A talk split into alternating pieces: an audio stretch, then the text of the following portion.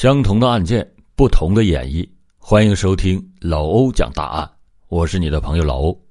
今天给大家讲一个发生在香港的大案。一九八七年四月七日，香港葵涌警察署旁边的警察宿舍发生了一起骇人听闻的惨案。住在 B 座五楼的警员郑秉和与妻子李凤鸣以及一对儿女，一家四口。惨遭灭门，四人均是身中数刀，死状极其的恐怖。命案的现场更是血流成河，惨不忍睹。竟然有人斗胆跑到警察宿舍行凶杀人，什么样的人会如此的猖狂呢？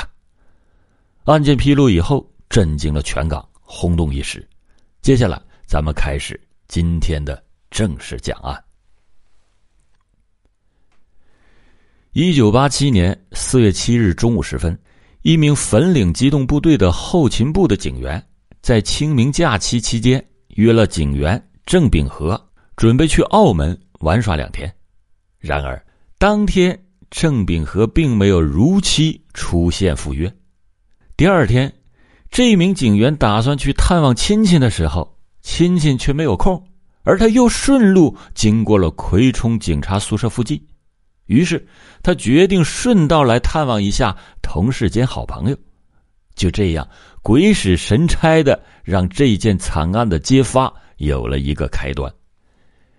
当时，这名警员来到警察宿舍 B 座五楼郑炳和家的门口，他敲了半天的门，里边却没有人应声。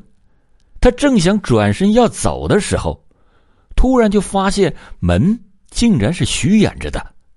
于是他推门而入，不料眼前的一幕让他当时是目瞪口呆。原来进屋以后，一眼他就看见男主人仰卧在双人床上，吓得他是立马跑到报案室报警。这个郑秉和一家是在一九七八年搬进这个已婚警察宿舍楼居住的，当时他的月薪大概能在五千多港币。虽然是在香港，这在七十年代那也算是高薪了，但是由于他嗜赌成性，而且总是输多赢少，他每个月只能拿出一千港币给自己老婆和孩子作为家用，所以他家的经济条件也并不算是宽裕。他老婆也经常会做一些缝纫类的杂活来贴补家用。郑秉和的老婆。叫李凤鸣，在结婚之前是一名歌厅舞女，他们是在郑秉和做便衣警探的时候在歌厅里边认识的。结婚之后，两个人很快就有了两个孩子，女儿叫郑婉文，儿子叫郑子杰。有了孩子之后，郑秉和浪子回头，渐渐的开始远离赌桌，不仅开始戒赌。还为了躲避复杂的环境，申请从机动执行部队调到了后勤部。本以为从此就会过上安定的日子，没想到竟然会一家四口全部被杀。很快，警察就赶到了，但是由于命案的现场过于的惨烈，据说啊，先前赶到的警方人员有些人都忍不住当场就吐了。当时这个不到三十平方米的房间里，到处都是血迹。郑秉和惨死在双人床上，全身有十多处刀伤，其中脸上就中了三刀，头仰向天花板，大半个身子在床上，双脚伸出床外，双膝几乎是跪在地上。他头上还有钝物击打过的痕迹，致命伤应该是在颈部。再看看郑秉和的那对子女，大女儿郑婉文死在了双层床上的上层，全身也是伤痕累累；小儿子郑子杰侧身死在了双层床的下层，身上也同样是多处刀伤。致命的一刀是被一把大长刀直插贯穿身体而死，而他的妻子李凤鸣则侧卧在露台的厨房。身上也是中了十几刀，他是被割喉致死的。整个头几乎都被割了下来，只剩下薄薄的一层皮连着。经过搜寻证据，现场门窗完好无损，没有被人撬过的痕迹，屋里边的物品也没有任何的遗失。尸检结果显示，四名受害者是在三日前被杀，也就是四月四日那天。由于案发已经多日，现场遗留下来的指模和脚印已经受到了自然因素的破坏，没有办法从中找到证据，而留在现场的凶器也没有检测出指纹，只有一张写着“郑国明欠贵利不还，拿你命”。贵利王包杀这样的字条，这就是所有物品当中最有价值的物证了。警方在接下来的走访中也没有发现特别有价值的线索，只是据住在郑炳和楼下的邻居说啊，四月四日的那天晚上，他曾经听到楼上有碰撞的声响，其中还夹带着一个女人的喊声：“不要，不要这样。”随着一个重物坠地的声音之后，就什么也听不见了。之后，他在露台晾衣服的时候就开始闻到臭味但是他以为那是死老鼠的味道，所以他当时也并没有往多了去想。葵冲警察宿舍的四尸命案，警方就把这起案件交由有组织及严重罪案调查科侦查，简称 OSCB。也就是俗称的欧记，欧记还特别成立了一个专案小组，集中了警方人手调查此案。很快，那张在现场发现的奇怪字条就被解析了出来。贵利也就是高利贷的意思，这个自然是不用多说。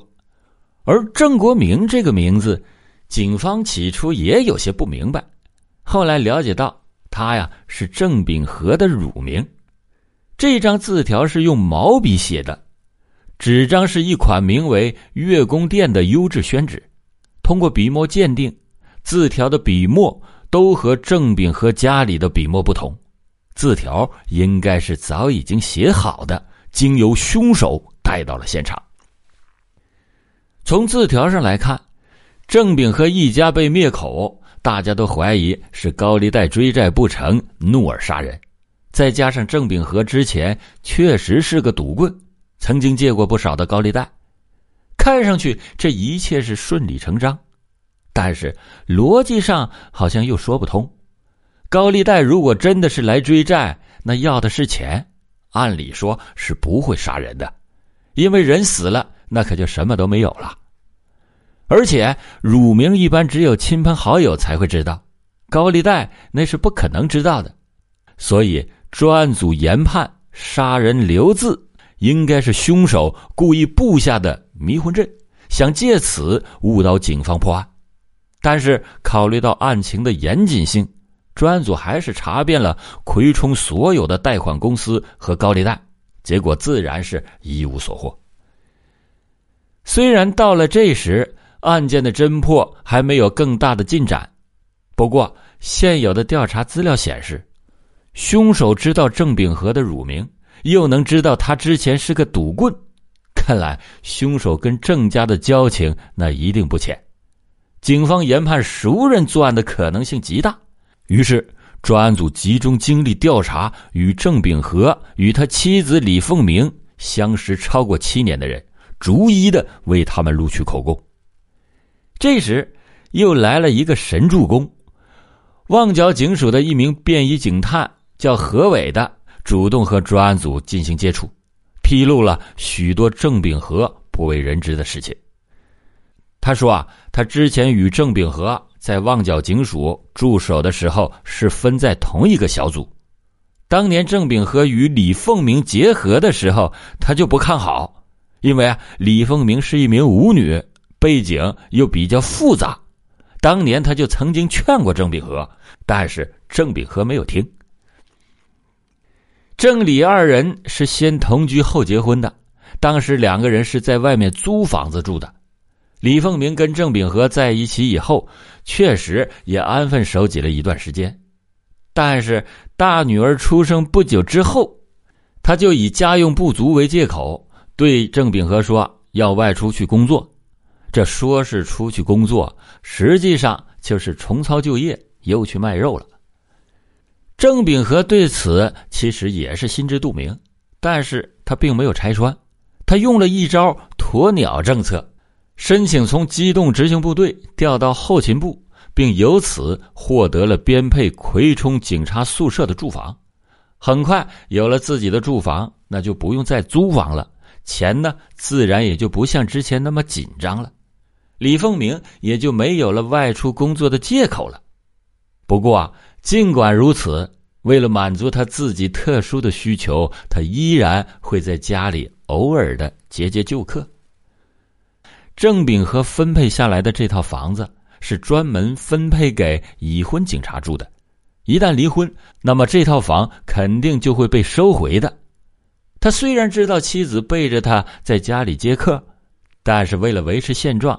他只好是睁一只眼闭一只眼。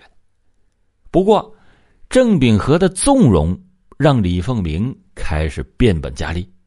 后来，他竟然搬出去跟一个叫黎新来的男子同居。郑秉和曾经找过同事何伟去摸过黎新来的底，说这个人二十四岁，原籍是广东惠阳人，一九七九年由内地偷渡来港，是个地盘工。地盘工。就是建筑工地上的工人。掌握到这个信息以后，专案组立马就调出了黎新来的资料，然后去了黎新来的住所。到了以后，发现这个黎新来是寄住在他表哥家。然而，此时黎新来已经在案发之后就回内地祭祖去了。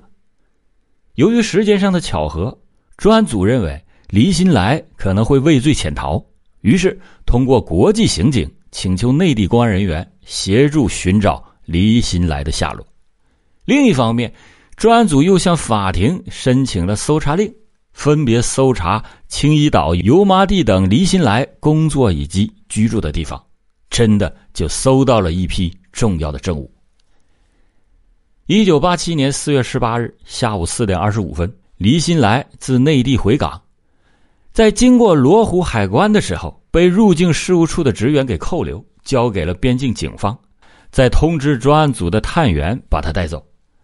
黎新来被带返警察署接受盘查的时候，强调这次返回内地只是为了探亲，并没有畏罪潜逃。除此之外，他拒绝回答警方的任何问题。由于没有充分证据证明黎新来与本案有关，最后警方没办法。只能是无条件的释放了他，并且宣布已经拘捕了五名男女，怀疑他们与四尸案有关。当然，这只不过是警方的烟雾弹，为的就是让黎新来安心。其实，专案小组在其后扩大了侦查的范围，并且二十四小时监视黎新来，以便搜集到更多的证据。专案组这个欲擒故纵的招式果然很快奏效。黎新来获释的同时，专案组的女调查员假扮女记者登门采访他，套出了黎新来和李凤鸣的关系，以及他喜爱舞文弄墨的嗜好，并且从黎新来送给朋友的一幅大字中，确定了黎新来的字与现场发现字条的笔触完全一致。而经过专案组调查，黎新来一起工作的工友数人也证明，在案发的当时，也就是四月四日，黎新来的大腿受伤流血，工头也可怜他，当天安排了一些比较轻松的工作给他。另外，黎新来在一次与朋友喝酒的时候，酒后吐真言，承认他与葵冲警察宿舍四尸命案有关。越来越多的证据将葵冲警察宿舍四尸命案的真相拼凑了出来。虽然黎新来与李凤鸣在一起以后，郑秉和也是睁一只眼闭一只眼，但是一直不肯离婚，而且夫妻之间经常的吵架。为了以绝后患，李李二人就决定要把郑秉和给干掉，并且把时间定在了一九八七年四月三日下手。当天，李凤鸣趁着郑秉和带着俩孩子外出游玩，他和李新来在家中布置了一张电床，打算先把郑秉和给电晕，然后将他杀害，再布下高利贷杀人的假局。吃过晚饭以后，李凤鸣等两个孩子入睡后，与郑秉和外出宵夜，一直到了半夜十二点才回家。此时，李新来已经利用李凤鸣所配的钥匙进入到屋内，将床褥通电，并且在露台处藏匿。当郑秉和像往常一样在双人床的床尾打算脱鞋的时候，当即触电晕倒。郑秉和被电晕之后，李新来马上现身，与李凤鸣开始对口供。他说：“我已经写好了一张字条，嫁祸大耳聋。”我要让警方相信郑国明是高利贷杀的。李新来就拿出了一张字条，放在了饭桌上，再用一个铁锤压着。接着他又说：“啊，警方来查案的时候，你对他们说有两名男子来找郑国明，当时两名孩子已经入睡。郑国明见了那两名男子以后，面色大变，借故叫你出去替他买香烟，然后把你支开。当你买了香烟回来的时候。”郑秉和已经遇害，而那两名男子则不知所终，于是你就报警。由于你曾经见过那两名男子，所以现在咱们要决定那两个人的面貌，让警方去追查。等黎新来与李凤鸣对好口供之后，就用刀把郑秉和给斩杀了。当黎新来杀完人之后，打算拆除连接床褥的电线，这个时候。突然就听到一个儿童的声音在叫“妈妈”，声音就是郑秉和小儿子郑子杰发出来的。其实啊，他当时只不过是在说梦话，可是黎新来却以为郑子杰看到了他在行凶，也没有细想，当时一刀就结果了郑子杰小小的生命。李凤鸣当时也来不及制止，待在了现场。这时，黎新来是一不做二不休，举刀就要杀他的大女儿郑小文。李凤鸣死死的拉着他的手，哀求着说：“不要，不要这样啊！”黎新来当然没有理会他，将他一把推开，这样把郑小文也杀害了。这时，李凤鸣突然走进厨房，李新来也不知道他上厨房去干什么了，他就打算到厨房去安慰安慰他。岂料，李凤鸣转身就给了他一刀。他急忙一闪避，但是大腿仍然是被刺中了一刀。李新来在一怒之下挥出一刀，几乎是把李凤鸣砍得身首异处。杀了四个人之后，李新来用布把伤口扎好，然后又从厨房里取出了多把利刀，在四名已经死了的人的身上刺出了多个伤口，希望这样能够迷惑警方的视线。以为凶手有很多个人，之后李新来就来到了厕所里，开始沐浴更衣，洗去血迹之后，悄悄的离去。在确定了证据之后，警方将李新来抓捕归案，并且在一九八八年四月二十七日过庭受审。虽然李新来极力的否认与本案有关，但是陪审团在聆听控辩双方的陈词之后。于五月底裁定了黎新来三项谋杀罪名成立，还有一项误杀的罪名成立，法官就依法判处黎新来死刑。黎新来还对此判决不服，于是他就开始上诉。在一九八八年十二月二十日，黎新来的上诉被驳回，维持了原判。不过，一九九零年他获得了特赦，最终死刑被改成了终生监禁。今天讲的案件又是一起由婚外情引起的害人事件，在这里老欧再多说一句：无论是男女，婚姻中还是要自爱，不然酿成大祸，后悔也来不及了。好了，感谢您今天收听老欧讲答案，老欧讲大案，警示迷途者，唤醒梦中人。